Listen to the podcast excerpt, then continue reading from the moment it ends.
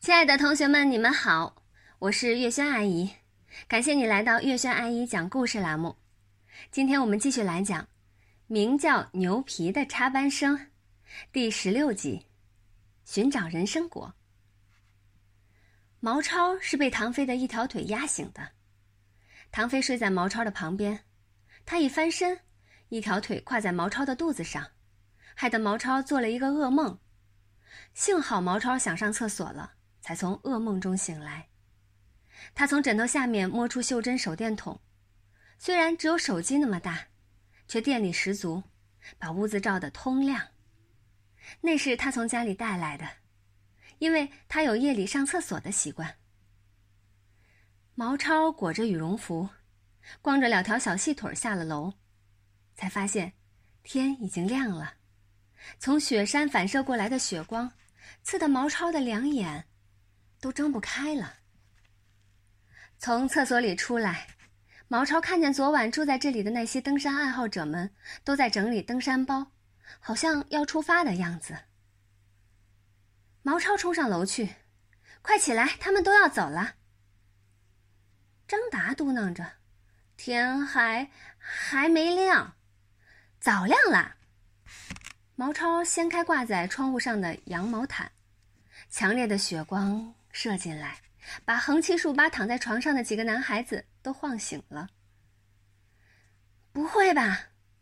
马小跳撑起身来，他们会等我们的。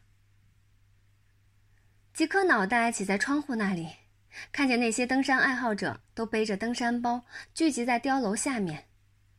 向导荣儿甲正给他们讲着什么。他们真的要走啦？牛皮，你爸妈呢？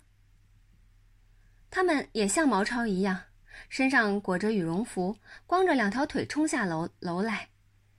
木地板被踩得像打雷一样响。沃克先生和沃克太太正蹲在地上摆弄登山的各种装备，抬头看见这帮从楼上冲下来的孩子，哈，怎么都是不穿裤子？我们正想在走之前上楼去跟你们告别呢。都听出来了。沃克先生和沃克太太不打算带他们去登山。今天我们要在荣儿甲的带领下去攀登四姑娘山。为什么我们不能去？我让荣儿甲来告诉你们为什么不能去。沃克先生把荣儿甲从外面叫进来。荣儿甲对他们说：“四姑娘山不是一个山坡，也不是一个山包包，它是一座技术型山峰。”只有具备了一定专业技能的登山者，我才敢带他们上去。登山还需要专业技能？那当然呢。荣尔甲摆弄着那些登山工具。你们会使用这些登山者的宝贝吗？这是冰镐、冰锤、冰爪，还有安全带、主锁、快挂。除了牛皮，马小跳他们都从来没见过这些东西。更别说使用了。唐飞本来就不想登山，他昨晚做梦梦见了人参果，所以他今天一心想去寻找人参果。啊，不去就不去，你们放心去攀登吧，我们在这里等你们胜利归来。几个男孩子煞有介事的和沃克先生和沃克太太深情的拥拥拥别，然后咚咚咚的上楼去穿裤子。一曲高亢清亮的藏族山歌，由远及近，仿佛天籁一般。几颗脑袋又挤在窗户那里，看见远处的雪地里，央金提着一个瓦罐，一路朝着碉楼走来。回到碉楼的央金还在唱，他飙的高音将整座碉楼都震动了，连窗户上的玻璃都被震得咔嚓咔嚓响。几个男孩子坐在木楼梯上，静静的听杨金唱歌。这种没有乐队伴奏的歌声，怎么就那么好听呢？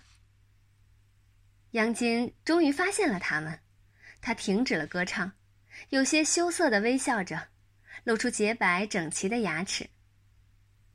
他们下了楼，毛超嘴上抹蜜的甜嘴功夫又施展开了。杨金阿姨，你真是一个天才的歌唱家，你唱的歌比那些上过音乐学院的人唱的不知好听多少倍。我们藏族人都会唱歌，杨金说，我们不用学，只要会说话就能唱歌，会走路就能跳舞。你的头发也很好看。吸引牛皮的不仅仅是央金的歌声，还有他的头发，这么长，这么直，这么黑，像……他在说什么？央金能听懂汉语，但他听不懂牛皮这种弯来拐去的汉语。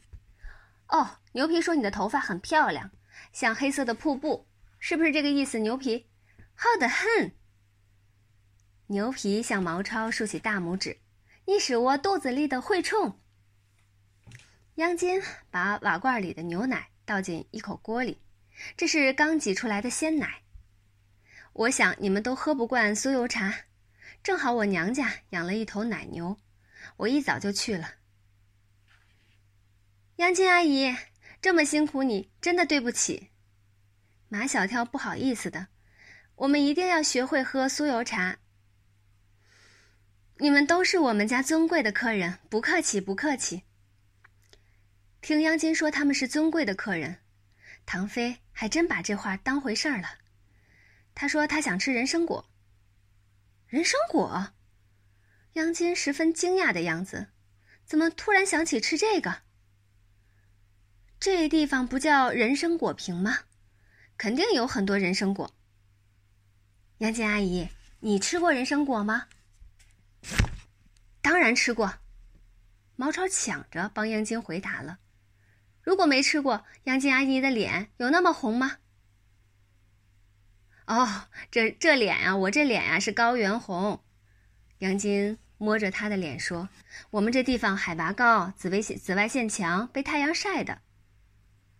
连央金都没吃过人参果，这地方为什么叫人参果坪呢？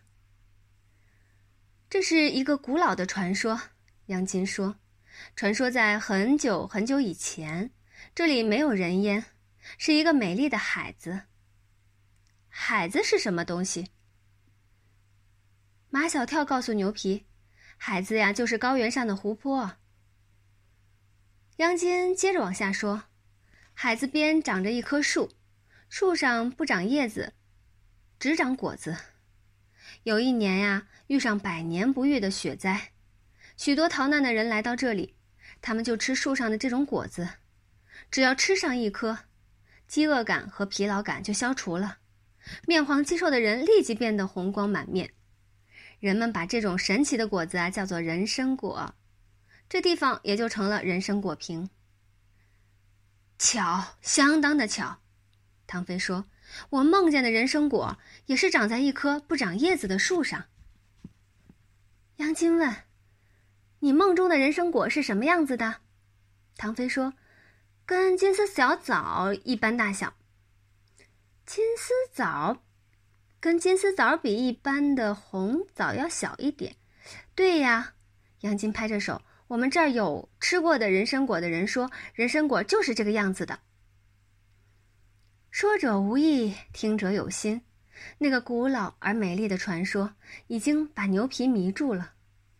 现在。他和唐飞一样的相信，生长人参果的树啊，一定还存在，人参果一定能找到。好了，这一集故事我们就讲完了，感谢大家的收听，下一集节目我们再见。